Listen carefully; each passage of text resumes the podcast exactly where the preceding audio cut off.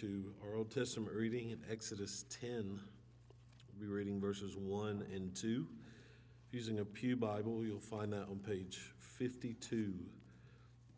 Exodus 10, 1 and 2. And if you're able to, would you please rise for the reading of God's Word?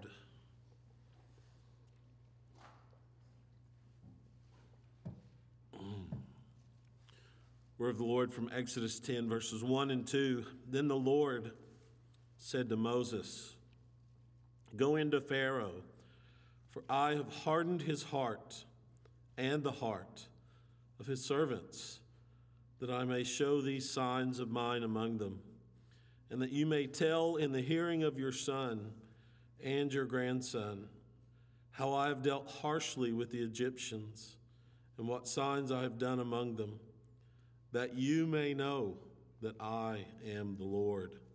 Now let's turn over to Romans 9 for our New Testament reading. Romans 9, there we'll read verses 15 through 18. Pew Bible, page 945. Romans 9, 15 through 18. Paul there proclaims, for he says to Moses, I will have mercy on whom I have mercy, and I will have compassion on whom I have compassion. So then, it depends not on human will or exertion, but on God who has mercy. For the scripture says to Pharaoh, For this very purpose I have raised you up, that I might show my power in you, that my name might be proclaimed in all the earth. So then, he has mercy on whomever he wills, and he hardens whomever he wills.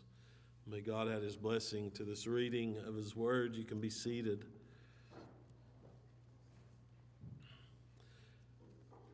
This evening, as we take up Exodus once again, I'd like to, uh, to walk through or to, to look at the book of Exodus with a bit of a different frame than last time. Last time we um, we majored on the theological interpretation of the book of Exodus, but tonight I would like to um, look at Exodus in the broader context of the story of salvation, the broader context of how we are to understand Exodus um, as it is given to us in the story of redemption.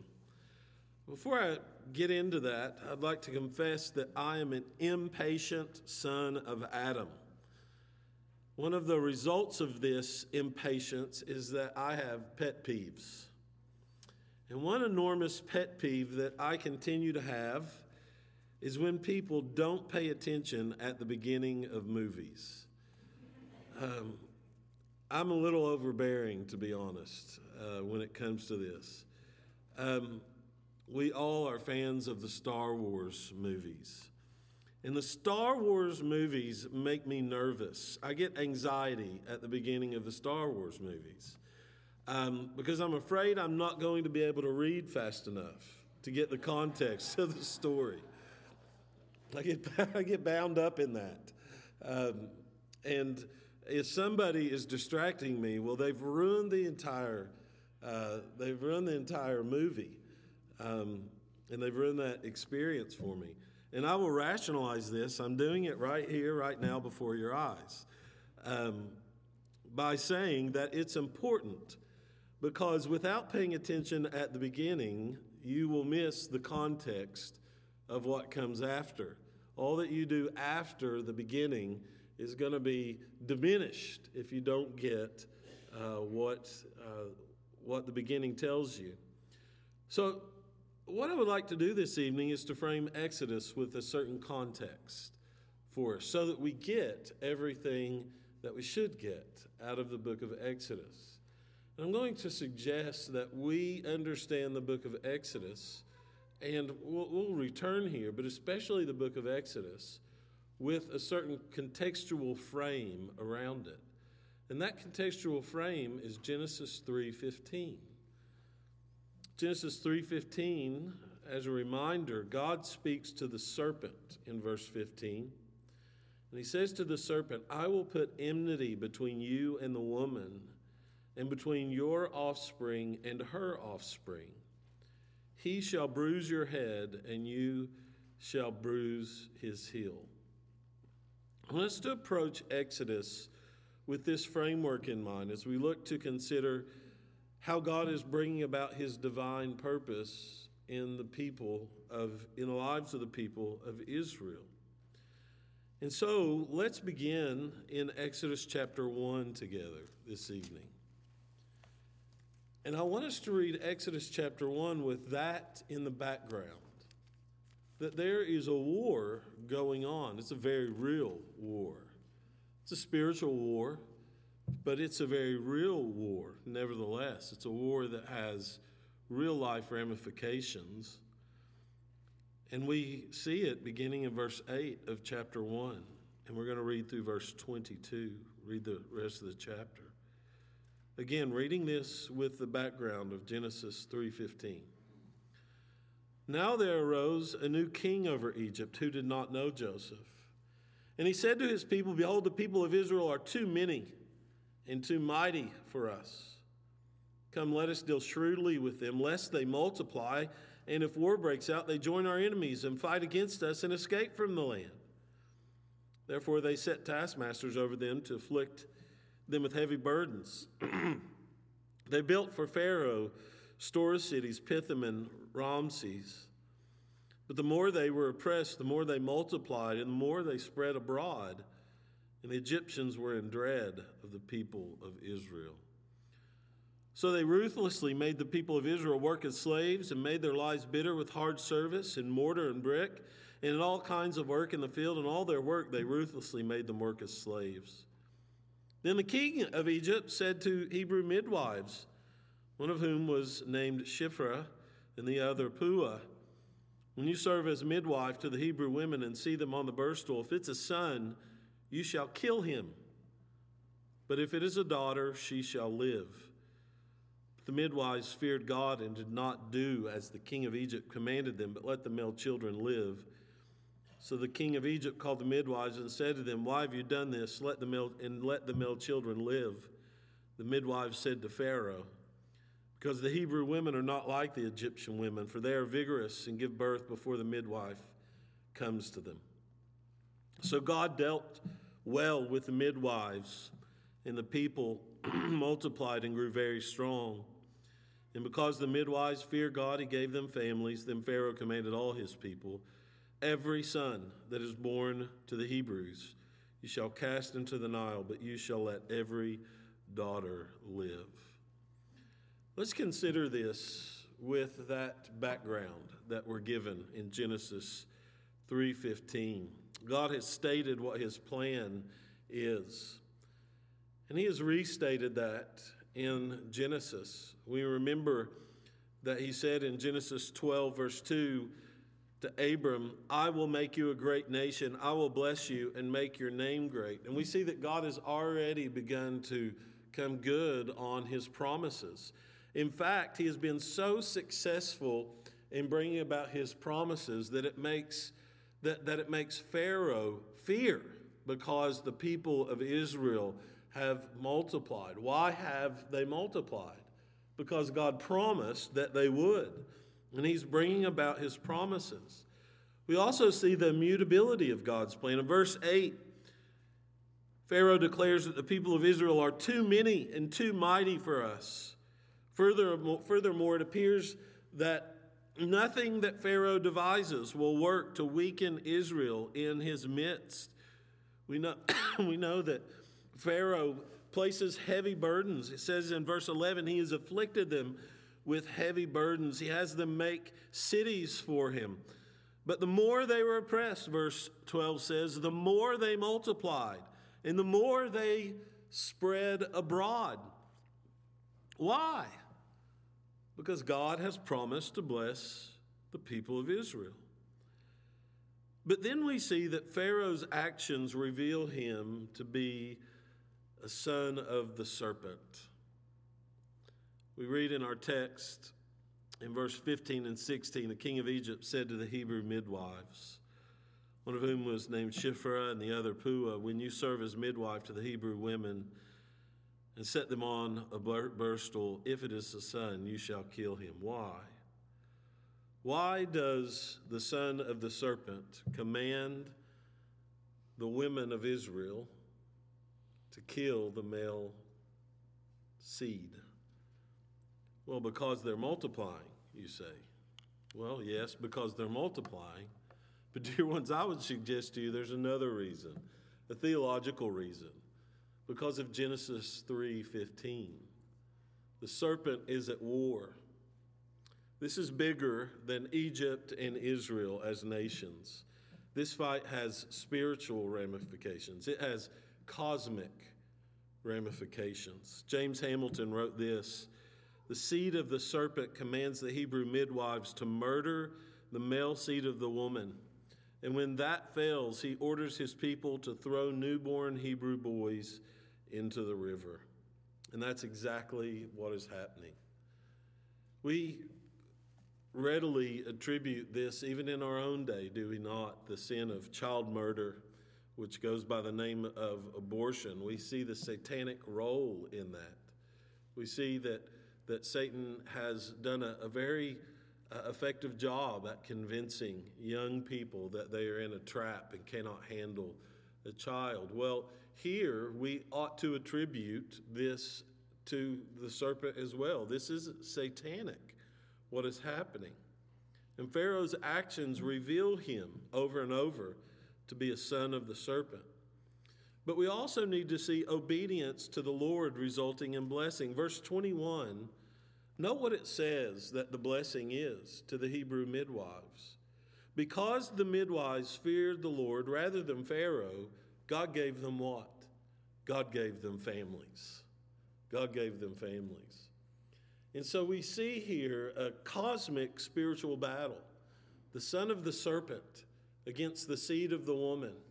And the more the son of the serpent presses in, the more he tries to, to kill the seed of the woman, what does God do? He multiplies them over and over and over again.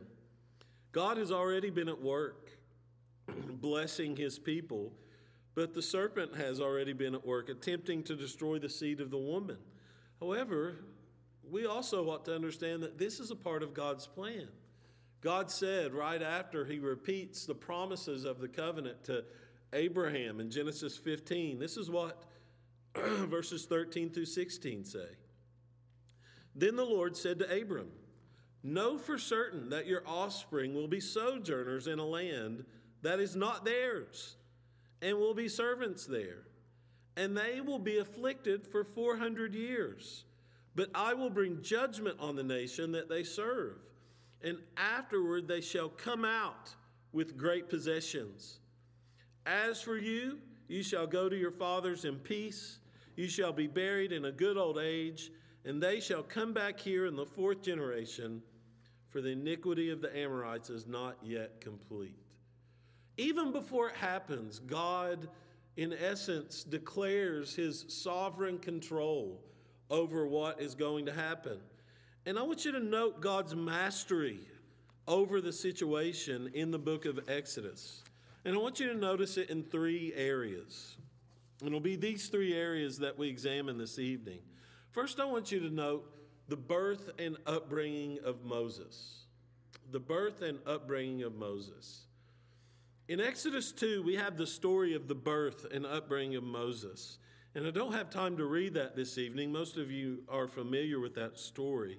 But I do want you to consider the extraordinary providence in the life of Moses, in the early life of Moses. Moses is born amidst this decree of Pharaoh that the male children ought to be thrown into the Nile to the crocodiles. But what we see in Moses is that his mother hid him for three months in spite of the edict of Pharaoh. And when she could no longer hide him, she put him in a basket among the reeds of the Nile on the exact day, at the exact time, and at the exact location that the daughter of Pharaoh was going to bathe. Moses' sister just happened to be watching this and to think of a great plan to suggest a Hebrew wet nurse. And in direct rebellion against her father's decree, Pharaoh's daughter has pity on Moses and adopts him into the most powerful house in all of Egypt. Friends, Moses wasn't supposed to be alive, but instead he grows up in the house of the son of the serpent. I ask you this whose hand guided the basket? Well, we all know the answer to that, don't we? God's hand guided the basket. It was in the very Nile River where the sons of Israel were supposed to meet their death. It was from this graveyard of the sons of Israel that God would bring about the redemption of God's people and ultimately salvation. When we think about God's sovereign control over the birth and upbringing of Moses, think about Psalm 33:11 which proclaims the counsel of the Lord stands forever.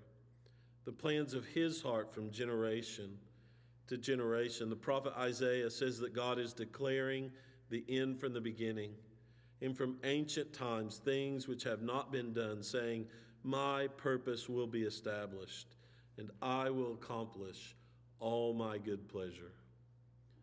Why does Moses' mother hide him for three months? Why does she place him in a basket on the re- in the reeds of the Nile? Why does she cast him forth into the water? Why is Pharaoh's daughter bathing in the river at just that time? Why is Moses' sister observing this? Why does she suggest a Hebrew midwife? And why is Moses spared and brought up in the house of Pharaoh? Because God's plan will be accomplished. God will accomplish all his good pleasure. He has declared the end from the beginning, and we see his sovereign purposes in the birth and upbringing of Moses. God has heard the crying of his people. He knows. And in his sovereign plan, he is bringing about their salvation. God has a purpose. so I was studying this, I ran across um, Alexander Maclaren's sermon on this. He was a great English preacher of the 19th century. I want you to listen to Maclaren explain the importance of God's providence in Moses' upbringing. Maclaren wrote, The great lesson of this incident, as of so much before, is the presence of God's wonderful providence, working out its designs by all the play of human motives. The very same principle which sent Saul of Tarsus to be trained at the feet of Gamaliel and made Luther a monk in the Augustinian convent at Erfurt, planted Moses in Pharaoh's palace and taught him the wisdom of Egypt against which he was to contend. It was a strange irony of providence that put him so close to the throne which he was to shake. If he was to hate and to war against idolatry and to rescue an unwilling people from it, he must know the rottenness of the system and must have lived close enough to it to know what went on behind the scenes and how foully it smelled when near. God fashioned the vessel, then filled it. Wonderful words to describe what God is doing in the birth and upbringing of Moses. I also want you to see God's sovereign hand in God's victory over Pharaoh. The issue, the issue of God's victory over Pharaoh has less to do with the fact that Israel were Pharaoh's slaves and more to do with the fact that as Pharaoh's slaves, they were not free to worship their God. Now, you might think that, aren't you splitting hairs here, Pastor? Well, I sort of am splitting hairs. They are slaves to Pharaoh. But, dear one, there were others that were slaves to Pharaoh. The issue of Israel's slavery was not merely that they were slaves. The greater issue at hand is that as slaves, they were not free to worship their God as God had commanded them.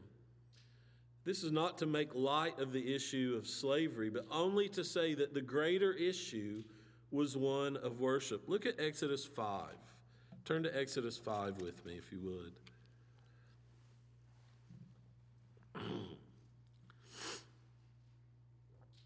We'll read verses 1 through 9. After Moses and Aaron went and said to Pharaoh, Thus says the Lord, the God of Israel, let my people go. But notice they don't stop there. They do not stop with let my people go. There's more. That they may hold a fast to me in the wilderness. But Pharaoh said, Who is the Lord that I should obey his voice and let Israel go?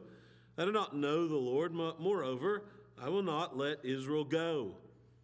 Then they said, The God of the Hebrews has met with us. Please let us go three days' journey into the wilderness, that we may sacrifice to the Lord our God, lest he fall upon us with pestilence or with sword. but the king of Egypt said to them, Moses and Aaron, why do you take the people away from their work? Get back to your burdens. And Pharaoh said, Behold, the people of the land are now many, and you make them rest from their burdens. Same day, Pharaoh commanded taskmasters of the people and their foremen shall no longer give the people straw to make bricks as in the past. Let them go and gather, gather straw for themselves. But the number of bricks they've made in the past you shall impose on them. You shall by no means reduce it, for they are idle. Therefore they cry, Let us go and offer sacrifice to our God. Let the heavier work be laid on the men, that they may labor at it and pay no regard to lying words. The issue here, friends, is not merely slavery, the issue is worship. It is the fact that they desire to go and worship. I want you to see that the seed of the serpent has enslaved the seed of the woman, and he refuses to allow sacrifice. He refuses to allow the worship of God. The reason why Pharaoh and Exodus are so important is that they build a framework for God's people to understand their own identity and the opposition that God's people will face. And we see this clearly, and perhaps know clearly, in what J.A. Motyer called the vocabulary of Pharaoh's heart. Turn with me to, uh, to the end of Exodus 9. The end of Exodus 9.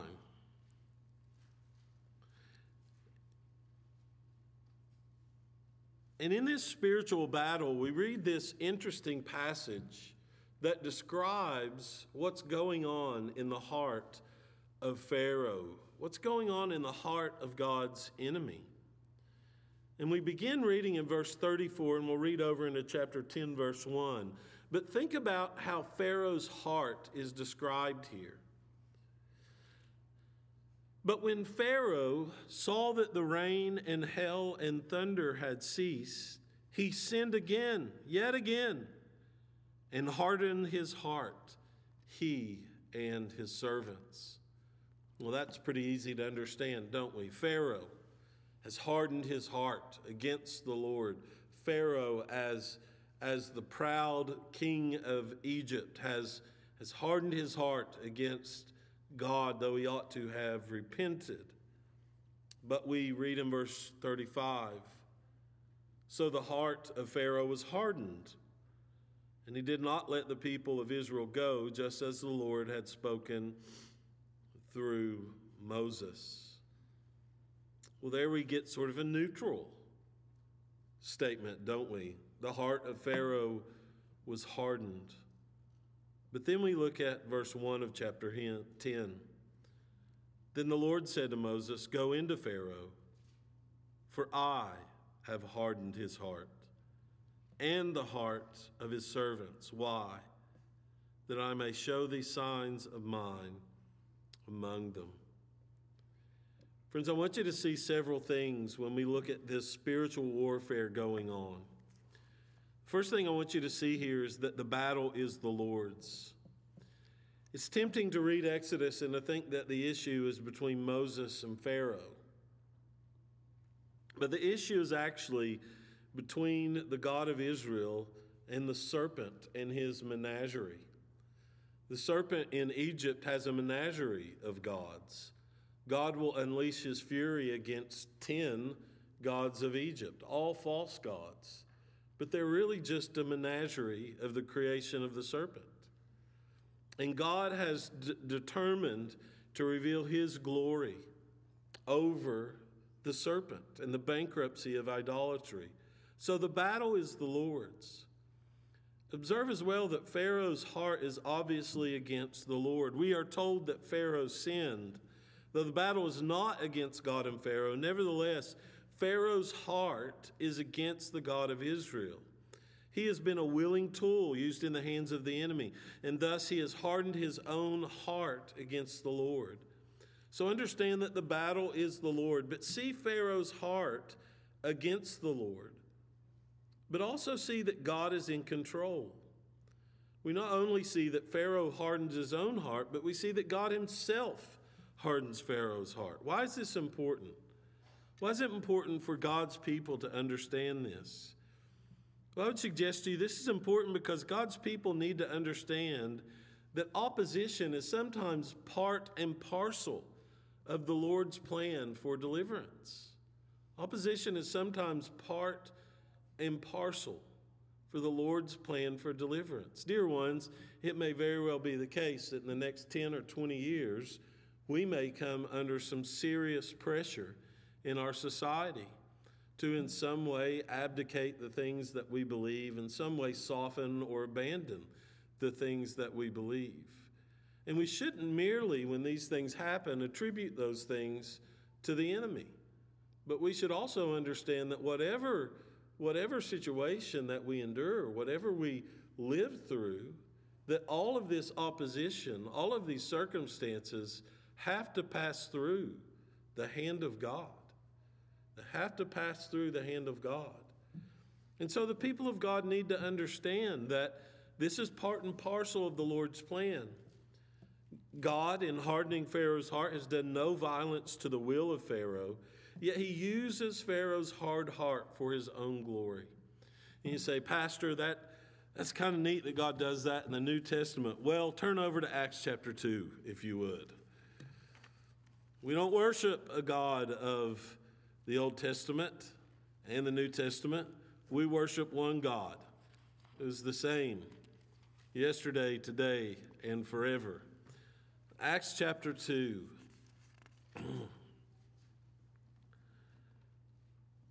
Peter is preaching at Pentecost to, to a crowd of Jews gathered there for that celebration. And in preaching the cross of Jesus, he says this to them in verses 22 through 24. Men of Israel hear these words Jesus of Nazareth, a man attested to you by God with mighty works and wonders and signs that God did through him in your midst, as you yourselves know. This Jesus, delivered up according to the definite plan and foreknowledge of God, you crucified and killed by the hands of lawless men. God raised him up, loosing the pains of death, because it was not possible for him to be held by it. Verse 23 again. This Jesus delivered up according to the definite plan and foreknowledge of God. You crucified and killed. It's the very same thing that we see going on with Pharaoh. God does no violence to the will of the men who kill and crucify the Lord Jesus. God manipulates them in no way whatsoever. But God uses their evil purposes for His glory.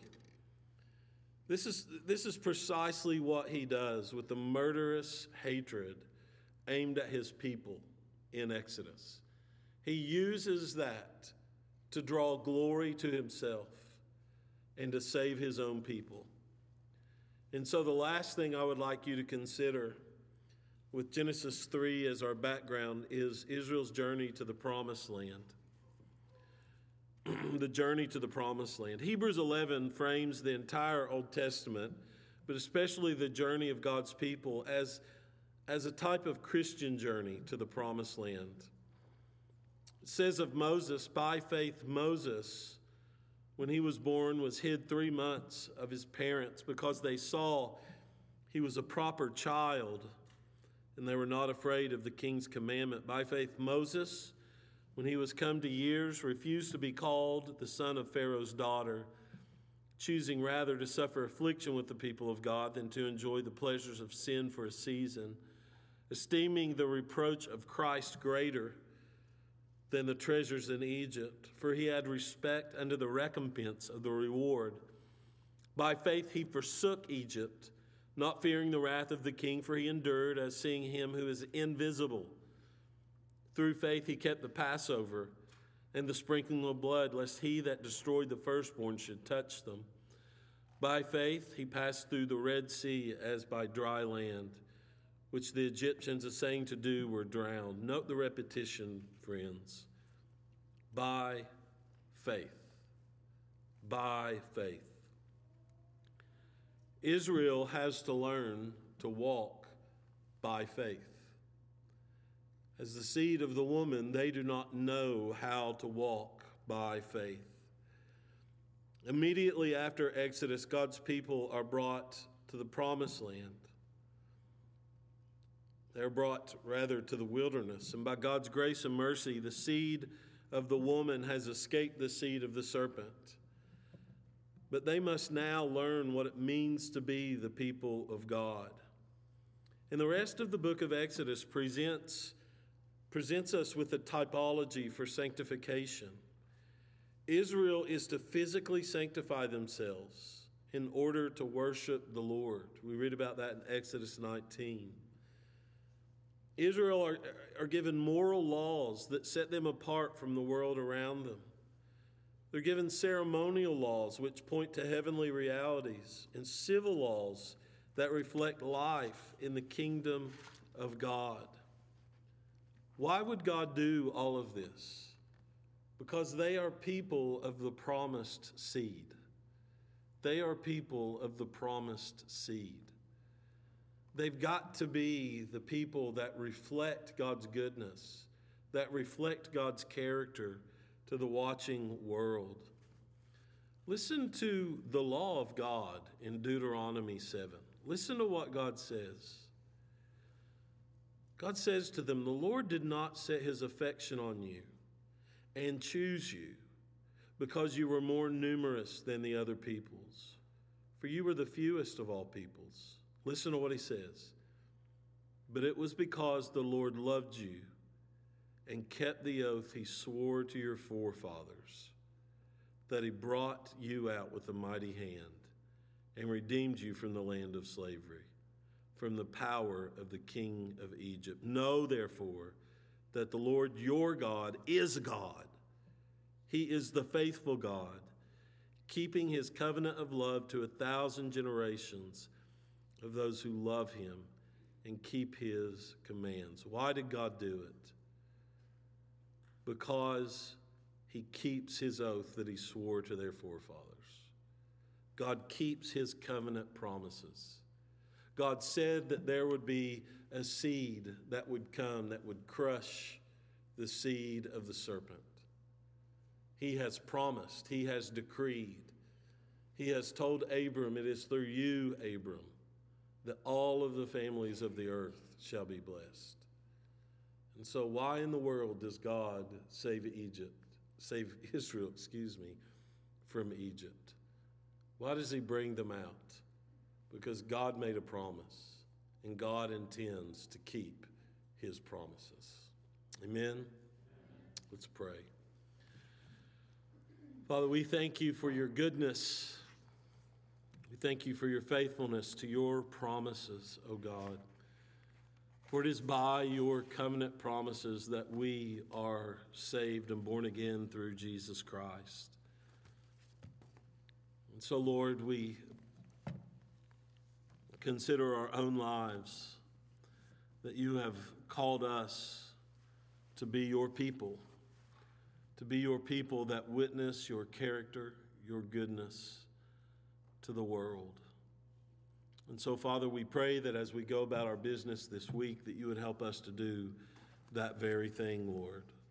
That we would reflect your goodness, your character, and that, Father, that given the opportunity to share your love and mercy for sinners, that you would help us, O oh Lord, to share the good news of Jesus Christ with those who are suffering in the wilderness of sin. Father, help us to be your people, to answer your call upon our lives. Father, that you would receive the glory and that people would receive the good from your gracious hand. We pray it in Jesus' wonderful name. Amen.